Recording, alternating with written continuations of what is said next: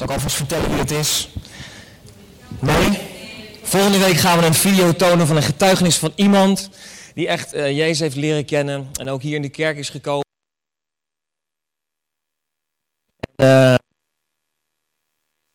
ook niet volgende week komen, dan ga je het uh, verhaal zien.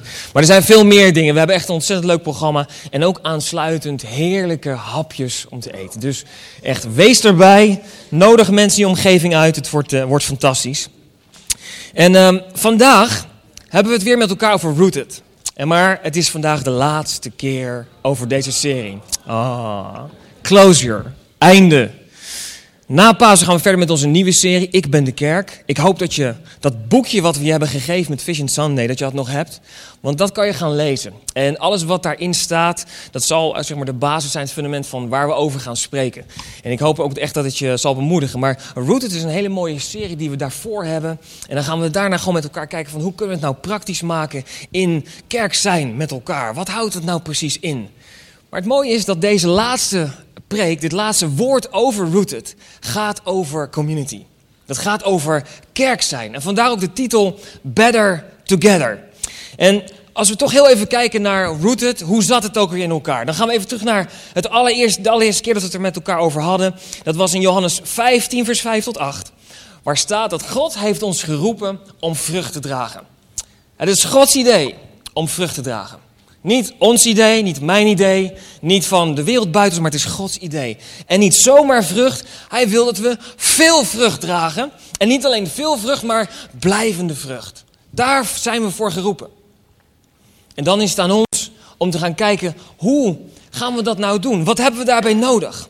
En we zien, misschien heb je dat voorbeeld voor jezelf wel. Dat God ooit eens een keer een woord heeft gesproken over je. Dat je een droom hebt gehad of dat er iemand bij is geweest die heeft voor je gebeden. En die zei, ik heb de indruk dat God dit en dit tegen je wil zeggen. En dat dat een bemoediging voor je was. En dat je dat ziet als een soort, dit is mijn levenslijn. Weet je, dit is, wat, dit is de roeping die God voor me heeft.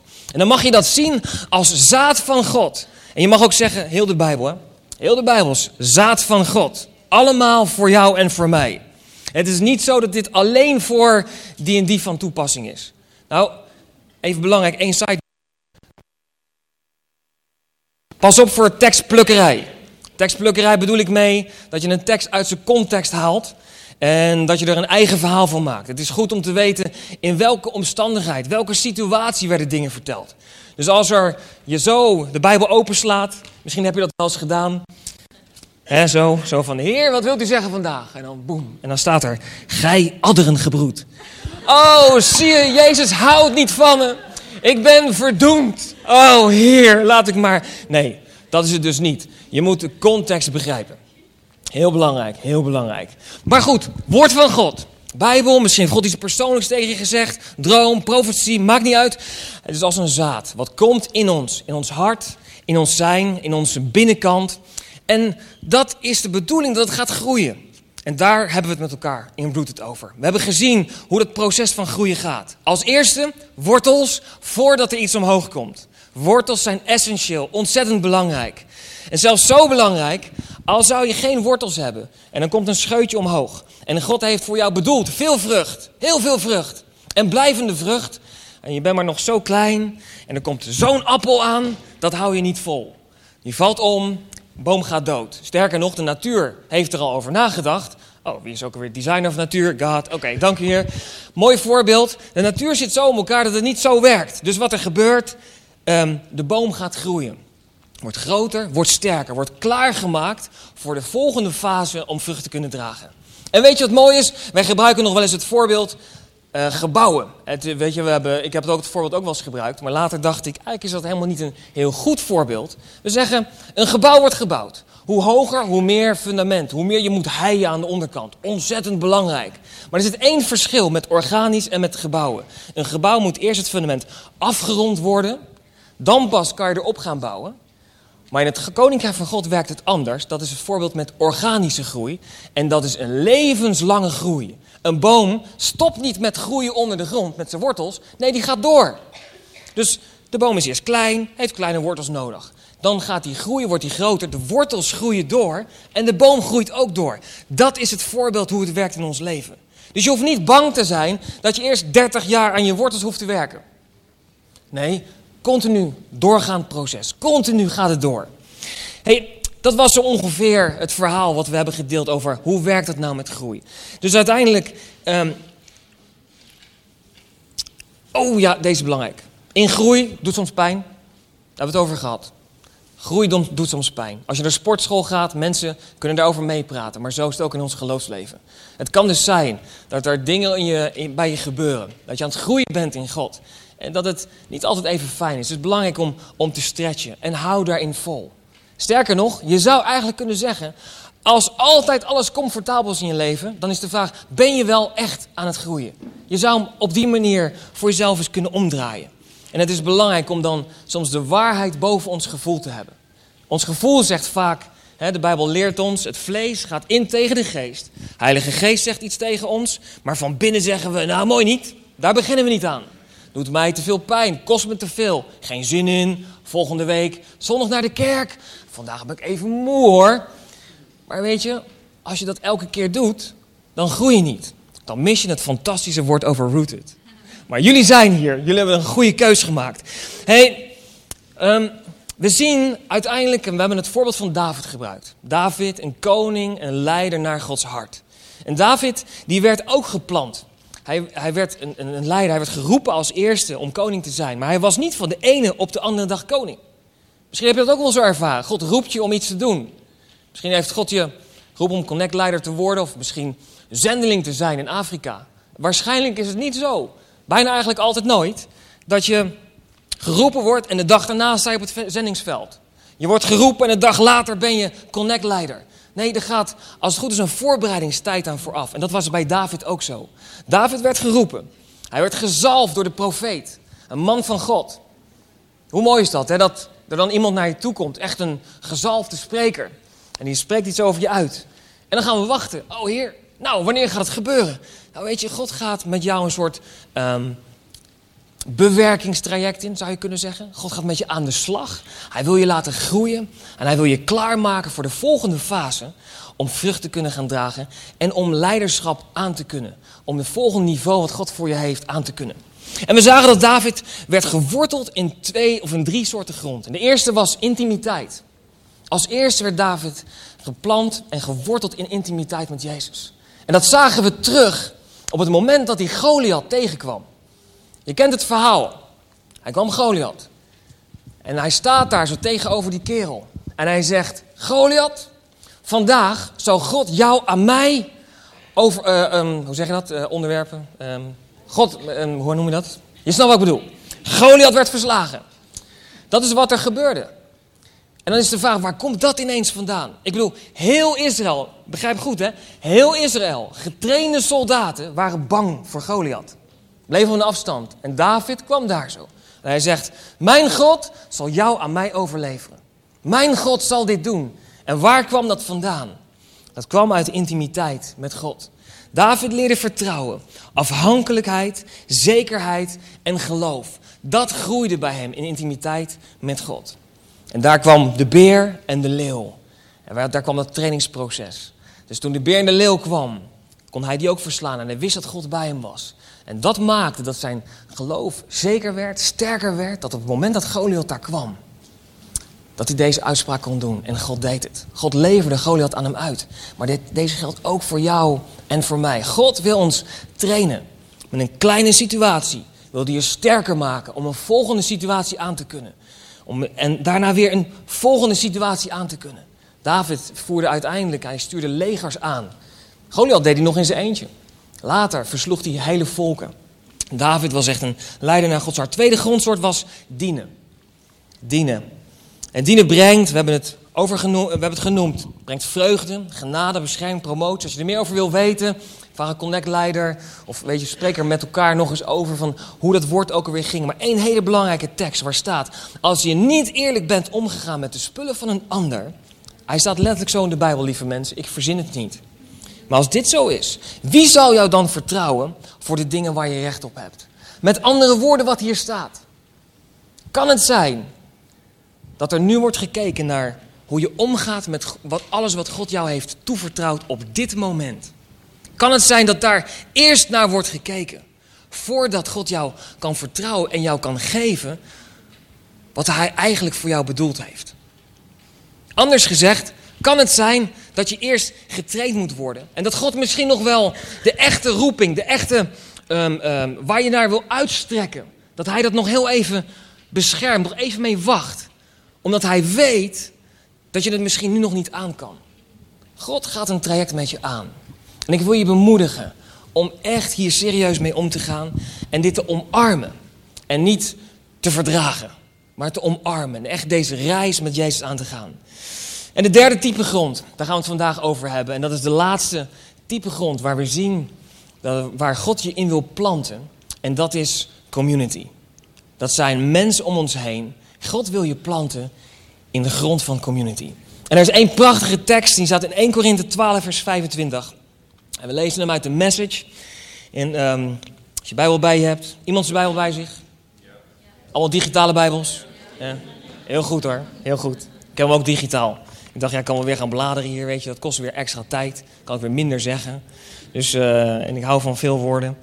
Nou, 1 Korinthe 12, vers 25. The way God designed our bodies is a model for understanding our lives together as a church. Wauw. Dus we kunnen naar onszelf kijken. Zo heeft God gewoon ons lichaam. Zo heeft God ons, uh, ons als kerk ook bedoeld. Every part dependent on every other part. The parts we mention and the parts we don't. The parts we see and the parts we don't. If one part hurts, every other part is involved in the hurt and in the healing. If one part flourishes, every other part enters into the uh, exuberance. You are Christ's body. That is who you are. You must never forget this. Only as you accept your part of that body does your part mean anything. Wow, die is diep. Nog één keer die laatste.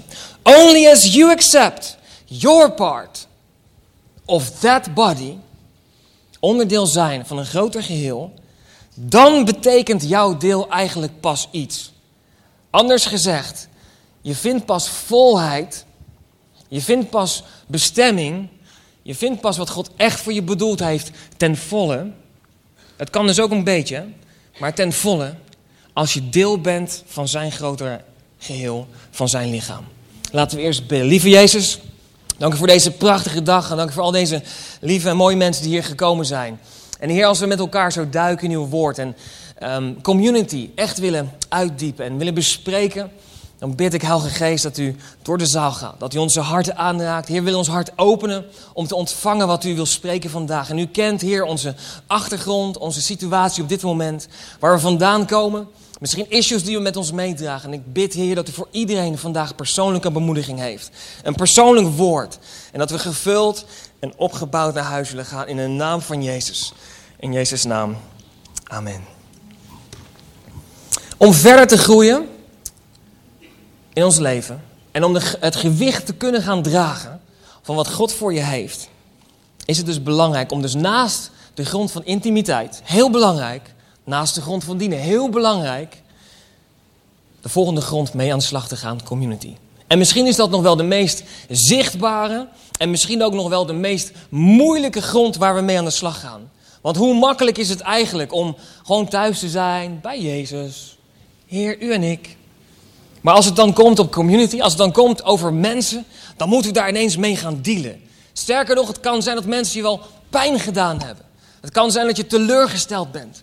En toch is het zo dat Gods idee over dit absoluut um, fundamenteel is voor de groei in ons leven. Weet je, het probleem is eigenlijk een klein beetje dat in onze westerse maatschappij, en we hebben het niet zozeer over Afrika of over Zuid-Amerika. De cultuur is daar zo, zo anders. Maar hier in Nederland, in Europa, in Amerika zijn we eigenlijk grootgebracht en, en, en groot gemaakt op een hele individualistische manier. Je moet het zelf oplossen. Je moet het zelf regelen. Je moet zelf je boontjes doppen. Maar ook wij, wij vereren, wij, wij, um, wij verhogen mensen. Bijvoorbeeld, verhaal, ik, ik noemde hem al een keer eerder. Um, self-made millionaires. Hoe inspirerend is dat eigenlijk wel niet? Iemand die het helemaal zelf gedaan heeft. Of wat dacht je van een speelfilm? Ik hou wel eens van een speelfilm. Maar hoe mooi vinden we het verhaal van James Bond? De laatste volgens mij is dat, Skyfall. Jullie kijken geen James Bond, hè? doen jullie niet. Jullie zijn allemaal gelovig en dan doe je dat soort dingen niet. Maar ik, in mijn tijd toen ik nog niet zo dicht bij Jezus was... Nee, dat is niet waar. Nee, nee. Ik hou ook van speelfilms. Maar hoe mooi is dat te zien, hoe cool die James Bond is. En vooral die laatste, hè? dat is geen gentleman meer echt. Maar dat is een, gewoon een rauwe kerel. Compleet alleen. Aan alcohol verslaafd. Hoe zielig is dat eigenlijk? Maar hoe mooi vinden we dat? Dat, dat eenzame, dat, dat, dat, dat waar een soort held in uit, uit voorkomt ineens. Nou weet je, ik zal je misschien teleurstellen. Maar hoe zielig het ook eigenlijk klinkt aan de ene kant, hoe mooi het misschien ook kan zijn, dit is niet zoals God het bedoeld heeft. God heeft jou bedoeld in een community. God heeft je bedoeld in een kerk. Weet je, Eigenlijk is het zo dat in onze maatschappij er een soort kernwaarde is ontstaan van, weet je, ik moet het goed hebben, ik, ik moet gelijk hebben. En hoe vaak hebben we het er al wel eens over gehad? Dat we zeggen, relatie boven gelijk. Relatie boven gelijk. Dat is een heel andere manier van denken. Vaak is het zo dat we eh, ons, gelijk willen halen in, in een situatie. Dat we um, zeggen van, ja, jij hebt het fout, ik heb het goed. En dat we daardoor niet echt samen kunnen werken. Misschien ken je dat wel op je werk. Misschien ken je dat wel in de kerk, in een team. Dat het moeilijk is als er oneenigheid is of als we anders denken over situaties. Weet je, Jezus leert ons dat het belangrijk is dat de relatie boven gelijk gaat. Soms is het goed om gewoon je gelijk even aan de kant te leggen. Hoe belangrijk is het eigenlijk om echt gelijk te hebben? Is het niet veel belangrijker om relatie te hebben? Om met mensen te zijn. En we gaan zo meteen een aantal punten uitlichten. Wat community echt voor je kan zijn. En community gaat over mensen. Weet je, wat deed God dus bij David? Misschien ken je het verhaal. Maar God plaatste David in een grot. Met 400 mannen. En het waren niet geestelijke, gevulde Jezusvolgers. Dat zouden we het liefst willen. Dat we geplaatst worden in een gemeente of in een community waarbij iedereen perfect is. Behalve ik. Weet je, want ik moet nog groeien. Ik kom dan het liefst in een kerk en ik ben gebroken en ik heb Jezus nodig. Dat, dat, daar zo ver ben ik dan. En dan kom ik in een kerk en dan wil ik het liefst dat dat allemaal perfecte mensen zijn. En dan heb ik daar binnen de ruimte om te kunnen groeien, om mezelf te ontwikkelen. En om een keer een foutje te maken. Herken je dat misschien als je op straat rijdt? Ik weet niet of je dat wel eens hebt. Je rijdt over de snelweg of gewoon... En dan is het van, wat een aso, haalt rechts in. Of wat een ASO, weet je wel, die rijdt te hard. Of wat gevaarlijk, dit of dat. En dan betrap je jezelf misschien erop dat je eigenlijk zelf ook 20 kilometer te hard rijdt. En denk je, ja, maar ik moet toch, moet toch een keer kunnen, weet je. Maar zo zitten we allemaal in elkaar. En zo is de kerk ook, lieve mensen. De kerk zit vol met niet perfecte mensen. En eigenlijk zou ik zeggen, deal with it. Oh, sorry, dat heb ik niet gezegd. Dat heb ik niet gezegd. Maar weet je, God plaatst dus David met 400 mannen. En weet je, het waren mannen die, die eh, waren, staat in de Bijbel letterlijk zo, je kan het eens opzoeken. Maar dus, die waren, zaten vol met schuld, die zaten vol met angst en die waren ontevreden. Ha, klinkt dat niet net als de kerk? Klinkt dat niet net als hoe wij hier bij elkaar zitten? Van onze achtergrond en waar we aan het groeien zijn in ons leven? Weet je, dat is waar God ons plaatst. En weet je, als je misschien denkt, dat is even de andere kant, dat je misschien te perfect bent. Weet je, dat je denkt van ja, ik ben hier, ik ben eigenlijk perfect. Al deze mensen die kloppen niet. Dan, gebedsteam is rechts achterin. Je snapt hem. Twee bonusteksten staan niet op het scherm. Efeze 2 vers 19. Zo zijn jullie dus niet langer vreemdelingen en buitenstaanders. Jullie horen nu bij het volk van God en bij het gezin van God bij het gezin van God. Het staat letterlijk in de Bijbel. Dat je deel bent van een gezin. Dat je deel bent van Gods gezin. 1 Petrus 2, vers 4 tot 5. Daar zegt hij: Voeg u bij hem, hem met een hoofdletter. En laat u zelf ook als levende stenen gebruiken. voor de bouw van een geestelijke tempel. God vraagt van ons. Jezus vraagt van ons om jezelf beschikbaar te stellen. Om deel te zijn van een groter geheel. Om een levende steen te zijn in een organisch lichaam. En om daar met elkaar te gaan groeien. Weet je, Jezus zelf leeft een community. Jezus zelf was er enthousiast over. Dat vinden we in, in 1 Johannes 17. Volgens mij staat hij ook niet op de tekst, op, op het scherm. Maar Jezus sprak daar een gebed uit. Waarin hij eigenlijk een aantal dingen aan de discipelen had verteld. Daarna ging hij een gebed uitspreken naar God. En daar zei hij heel duidelijk, hij zei... Heer, ik bid dat ze, en daarmee bedoelde hij de discipelen... Ik bid dat ze één zijn, zoals wij één zijn. En daarmee bedoelde hij God de Vader en Jezus. En dat ik in hun zijn en u in mij. En zodat de wereld weet dat u mij gezonden heeft. Jezus is gepassioneerd over community. Jezus hart brandt voor community. Jezus hart brandt voor de kerk. Jezus is all about de kerk. Romeinen 12 vers 5. Zo zijn wij met elkaar dan ook. één lichaam in Christus. Wij zijn allemaal verschillende lichaamsdelen van dat ene lichaam. Weet je, wij zijn in onze maatschappij dus dat eigenlijk niet gewend. Wij worden individualistisch opgevoed. Je moet het zelf regelen. Maar de Bijbel is een ander soort cultuur. Gods koninkrijk is een ander soort cultuur. En weet je, ik ga je iets scherps vertellen. Henk zei tegen mij dat ik niet scherp genoeg ben. Dus ik ga het nog scherper doen. Het kan niet zo zijn dat je in een situatie zit waarbij je zegt: Alleen ik en Jezus, ik heb niemand nodig. Kan niet. Bestaat niet. Is niet bijbels. Er staat nergens in de Bijbel dat Jezus zegt: Oh, het is alleen jij en ik. Het is alleen jij en. Het is waar dat Jezus voor jou gekomen is. Het is waar dat Jezus voor jou gestorven is. Ik durf zelfs te zeggen dat het waar is dat al zou jij de enige op de wereld zijn, maar dat ben je niet. Al zou je de enige op de wereld zijn, dat Jezus was gekomen om je te redden. Om alles te geven. Zoveel houdt hij van jou. Maar hij zegt niet, that's it. It's just you and me. Dat staat nergens in de Bijbel. In de Bijbel staat, welcome to the family. Welcome to God's family. Dat is wat in de Bijbel staat. Sterker nog, al zou je zeggen van, hé, hey, ik heb eigenlijk niemand nodig. Ik heb alleen God en ik, Jezus en ik. Wij samen zijn vrienden, maatjes. Eigenlijk gaat het dan alleen nog maar over jou. Eigenlijk is het heel egoïstisch. Is het heel onaardig dat ik dat zeg? Jezus is allemaal over mensen. Jezus gaat over mensen. Dus als je echt ingetapt bent in Jezus, sterker nog, we maken hem nog duidelijker. 1 Johannes 4. Wij houden van God omdat Hij eerst van ons hield. Duidelijk, toch? God houdt van ons. Dank u Jezus voor wat u gedaan heeft. Ik hou ook van u. Maar als je zegt dat je van God houdt, maar een hekel hebt aan je broer en zus, dan ben je een leugenaar. Want als je niet houdt van je broer of zus die je kunt zien, hoe kun je dan houden van God die je niet kunt zien? Bijbel is heel, heel heldere taal hier zo. Daarom heeft Jezus ons bevolen, als je van hem houdt, moet je ook van je broeders en zusters houden. En daar zit nou de crux. Oh Heer, iedereen behalve die ene broeder of zuster of... Oh, wat een oud Nederlands taal trouwens, broeder en zuster.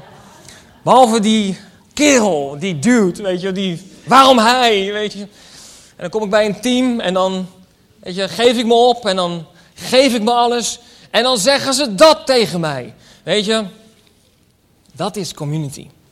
Net zo imperfect als jij bent. We hebben net gezegd, als je denkt dat je het beter weet dan andere mensen, kan je naar het gebedsteam. Weet je? Maar net zo imperfect als dat jij bent, zijn wij dat ook. Ben ik dat ook. En samen zijn we op weg. Samen zijn we aan het groeien. Zijn we uh, stevig aan het worden, groot aan het worden. En zijn we aan het schaven. Weet je, onafhankelijkheid en isolatie is misschien heel normaal in onze wereld, maar dat is niet de cultuur van het christendom. God heeft je bedoeld in een family. God heeft je bedoeld in een kerk, in mensen om je heen, echt in Gods gezin. En we hebben gelezen net dat we zijn Christ's body. Only as you accept your part of that body, does your part mean anything. Dus alles wat God jij heeft gegeven, komt pas tot doel, komt pas volledig tot doel als je jouw plaats vindt in Gods lichaam. En dan moeten we accepteren dat we deel zijn van een groter geheel. Dat we niet alleen zijn, maar dat God ons op een plek heeft geplaatst. Waar we deel mogen zijn van zijn gezin. Weet je, de vijand is hierop uit. En die probeert ons te isoleren. Die probeert ons weg te houden. Maar het mooiste voorbeeld daarvan is... Heb je wel eens gezien hoe leeuwen jagen? Heb je wel eens van die natuurfilms gekeken? In mijn tijd, toen ik nog klein was, had de EO altijd van die prachtige natuurdocumentaires. Toen maakten ze nog niks anders. En um, daar zo, ik vond het altijd heel zielig. Weet je, dat er zo'n leeuw aankwam en die sloopt dan op zo'n dier af en dan zo'n zebra of zo. En die werd dan verscheurd. Maar als je goed kijkt naar wat daar gebeurde, was het niet zo dat de leeuw op een enorme kudde zebra's afrende. En daar zo zomaar ineens er een uitpakte of zo. Misschien dat het voor jezelf wel zo lijkt als je er niet op let. Maar het is altijd zo dat um, er wordt gejaagd op de dieren die geïsoleerd en alleen zijn. Vaak zijn dat de, de zwakkere dieren. De dieren die zichzelf ja, of niet mee kunnen komen. Of de dieren die even niet op aan het letten zijn. Andere kant op kijken. Het allemaal niet zo, ja, gewoon niet zo nauw nemen met de groep. Die dieren die staan buiten de groep en zijn een makkelijke prooi. Maar dat is wat de vijand doet. De vijand probeert aan je te sleutelen, aan je stoelpoten te zagen. Om je buiten een kerk te halen. Buiten een connectgroep. Buiten een groep gelovige mensen. Mensen die je bemoedigen, die naast je staan. Dat is wat de vijand probeert te doen. En dan sta je daar zo. En dan ineens komt daar zo de vijand die. En dan is het te laat. En ik zeg niet dat je dan voor eeuwig verloren bent. Maar het is wel. Laat ik het zo zeggen, het is niet nodig. Als jij geconnect blijft in de groep. Al zou je even voor een moment zwak zijn. Misschien ben je ziek op dat moment. Geestelijk, dat je zegt van ik ben even wat minder sterk. Als jij in de community blijft. Dus tussen al die sterke zebra's om je heen. De leeuw denkt er niet over na om je dan te pakken. Sterker nog, hij ziet je niet eens. Omdat er allemaal dikke ruggen van zebra's uh, omheen staan. Dus hij, hij, hij je, je bent beschermd. Let goed op, lieve mensen. Let goed op. Stel jezelf niet buiten een groep. En die isolatie die komt omdat we een keer pijn gedaan zijn. En daarmee bedoel ik dat iemand een keer iets verkeerds heeft gezegd. Dat we ons niet begrepen voelen. En dat gaat allemaal door onze imperfecte mensheid. Weet je, jij en ik heen. Zo gebeurt het nou eenmaal. Maar God leert ons dat behalve dat het soms pijn doet. En ik zal zeggen, ja, het doet soms pijn. Ik sta hier ook niet helemaal ongeschonden, laat ik het zo zeggen. Sterker nog, misschien heb ik jou wel eens een keer pijn gedaan. Door je niet te groeten, niet over nagedacht. Of verkeerde woorden gebruikt, verkeerde zin tegen je gezegd. Dan spijt me dat vanaf deze plek oprecht. Want dat is nooit mijn bedoeling. Maar zo gaat dat. Dat is het leven. Maar God laat ons zien dat behalve dat we dit meemaken, dat je ook zult genezen en zult groeien binnen een community. En ik wil je snel nog vijf punten geven. We racen er doorheen, lieve mensen. Ik ga mijn best doen. De voordelen van community. Komt-ie. Punt 1. Als je geworteld bent in community en je gaat erin groeien, als eerste, het zal je kracht geven. In staat spreuken 13, vers 20. He who walks with wise men will be wise. Wij hebben wijze mensen om ons heen nodig. Mensen die ons helpen om een keuze te maken. Mensen die naast ons staan om het niet alleen te doen. Weet je, als je, je zou kunnen zeggen dat als je dus loskoppelt van mensen en zegt het is alleen God en ik, het is alleen Hij en ik, dat je je loskoppelt van wat God wil doen door andere mensen heen. De Bijbel leert ons namelijk heel duidelijk, als je met wijze mensen loopt, dan zal je wijs worden. Kortom, je hebt mensen om je heen nodig om wijze keuzes te maken en om wijs te worden in ons leven. En wat doe je dan als je een keuze moet maken? Ik heb hem hier genoteerd. Bid en bel. BB. Als eerste je bidt tot God. Zeg, Heer, ik moet een keuze maken. U heeft mij geroepen om zendeling te worden. Ik maak een grapje. Om zendeling te worden. Wordt het Afrika of China? Weet je al zo. Dan zeg je dat tegen de Heer. En misschien zegt God iets, misschien niet. Maar daarna pak je je telefoon en dan bel je iemand. En dan zeg je: Hé hey man, ik heb een belangrijke keuze die ik moet maken. God spreekt dit en dit tegen mij. Wat denk jij dat ik zou moeten doen? Wil je met me bidden? En misschien is één persoon niet genoeg, want er staat hier in de veelheid van raadgevers in het Nederlands. Dus er zijn meer mensen om ons heen. Tweede is veiligheid en bescherming. Weet je, Spreuken 11 vers 14 staat, but in a multitude of counselors there is safety. Er is veiligheid in meerdere raadgevers. Keuzes maken in de community geeft veiligheid. En dat wordt moeilijker als we ouder worden. Want op een gegeven moment denken we, ja, nu ben ik al 30 geweest. Of ik ben al 25 geweest, of 40 geweest, of ik ben al 60. Eigenlijk zou ik het nu toch wel moeten weten. Nou weet je, dat is niet zoals God het bedoeld heeft. Er staat niet hier in de Bijbel, But in the multitude of counselors, there is safety only for people below 20 year. Dat staat er niet. Deze is voor altijd geldig. Zorg dat je mensen om je heen hebt. Een ander ding, in de Handelingen 13, vers 1 tot 4, we gaan hem nu niet lezen. Maar daarin zien we dat Paulus werd gezonden. Hij was een zendeling, werd uitgezonden. En hij had waarschijnlijk de indruk dat de Heilige Geest hem riep voor iets. En rende die toen gelijk erachteraan? Nee, dat deed hij niet. Wat hij deed was, hij ging naar uh, de apostelen toe. En er staat, ze baden en de hele dag en legden hun daarna de handen op om hen te zegenen voor het werk dat ze gingen doen. Daarna lieten ze gaan. En daarvoor, uh, ik zeg dat niet helemaal goed in vers 2, ik zeg het wel goed, maar in vers 2 staat: De Heilige Geest zei tegen ze: Ik heb een speciale taak voor Barnabas en Saulus. Dus Paulus werd uitgezonden vanuit de community. Soms kan het zijn dat we ons geroepen voelen voor iets, willen we dat gelijk gaan doen, maar misschien is het niet helemaal de tijd. Misschien is het dat je nog even moet wortelen. Dat je een profetie hebt ontvangen, een droom of een visie. En dat je niet de dag daarna daarmee aan de slag moet. Maar dat het nodig is om eerst nog sterker te worden, groter te worden en jezelf te ontwikkelen. En daar is community voor. Om je te helpen, dat is ook punt drie. Gods stem en tempo. En dat is wat ik net bedoelde met tempo. Soms kan het zijn dat we te snel willen, dat we voor God uit willen rennen. Dat we denken dat dit is het, maar dan is het belangrijk om mensen om je heen te hebben.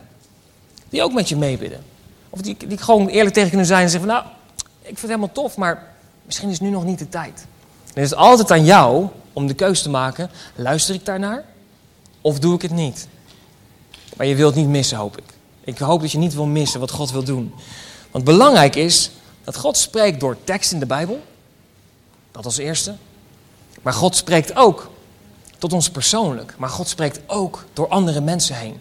En als wij onszelf isoleren en buiten de groep plaatsen, dan kan het zijn dat wij dus die derde manier van spreken van God compleet missen.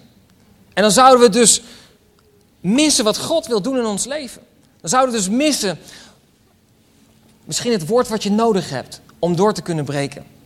Misschien de vraag die je hebt op dit moment. Waarom is het nou zo dat ik nog niet daar ben? Waarom is het nou zo dat ik nog hier ben? Waarom deal ik nog met? Vul maar in. Misschien zit het antwoord niet dat je meer Bijbel moet gaan lezen. Misschien dat je niet meer zelf bij Jezus moet zijn. Maar misschien zit het antwoord erin dat je iemand moet zoeken die het antwoord heeft voor jou. Waar God doorheen wil spreken in jouw situatie op dat moment. Sterker nog, we zijn niet gemaakt om alles zelf maar uit te vinden. In ons dagelijks leven vinden we dat normaal. Ik bedoel, ik hoef niet te bedenken hoe ik een huis moet bouwen. Ik kan gewoon een huis kopen. Maar zo is het ook in ons geestelijk leven zo. Zoveel mensen zijn ons voorgegaan in allerlei situaties, issues. Leer van ze. Open je hart.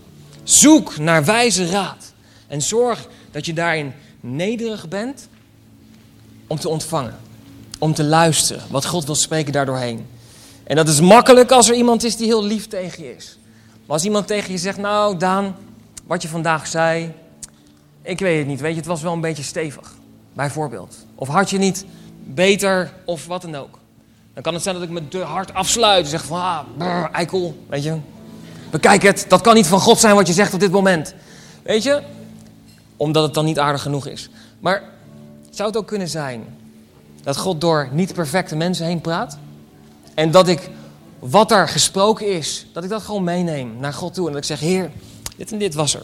Wat wilt u echt zeggen? En dat God misschien zegt, nou dan. Oké, misschien komt het er wat rot uit. Oké, maar ik ben ook met hem aan de slag. Weet je, maar kijk wat je ervan kan leren. Zo belangrijk om deze drie soorten gronden bij elkaar te combineren. Jouw relatie met God, maar dus ook je relatie met mensen. Punt 4 is een blinde vlek. Mensen kunnen waarschijnlijk jou zo aanwijzen waar je blinde vlek zit. Als je in je auto zit, je hebt je dode hoek, jij kan hem niet zien. Mensen die buiten je auto staan kunnen het wel zien. Daar is community voor. Punt 5, moed. Misschien wel de belangrijkste. Romeinen 1, vers 11 tot 12. Want ik wil jullie graag zien en jullie geloof verder opbouwen. Is wat Paulus zei. Dan kunnen we elkaar bemoedigen door ons geloof. Ik zal bemoedigd worden door jullie geloof en jullie zullen bemoedigd worden door mijn geloof. Soms hebben we gewoon niet meer onderwijs nodig, niet nog meer Bijbelteksten. Nog meer tijd met Jezus. Soms heb je het gewoon nodig om iemand tegenover je te hebben en die je moed inspreekt. De warme deken van community. Ik geloof erin. Weet je, Wen en ik, wij zijn aangesloten natuurlijk. We zijn deel van City Life Church. Maar we zitten ook in een round table van voorgangers van City Life Church Zuid-Nederland. Daar horen we bij. En we spreken ook zo af en toe andere voorgangers. En als je dan met elkaar praat, dan is het niet zozeer dat we elkaar echt heel veel nieuwe dingen doen. Dat er heel veel onderwijs over de tafel heen en weer vliegt. Nee, we delen ons hart met elkaar. En ik weet nog de laatste keer dat we met zo'n stel spraken, dat we waren helemaal opgeladen. Helemaal bemoedigd en gevuld. En wat we gedaan hebben, ja, gewoon met elkaar gesproken. En dat is community. Daar geloof ik in.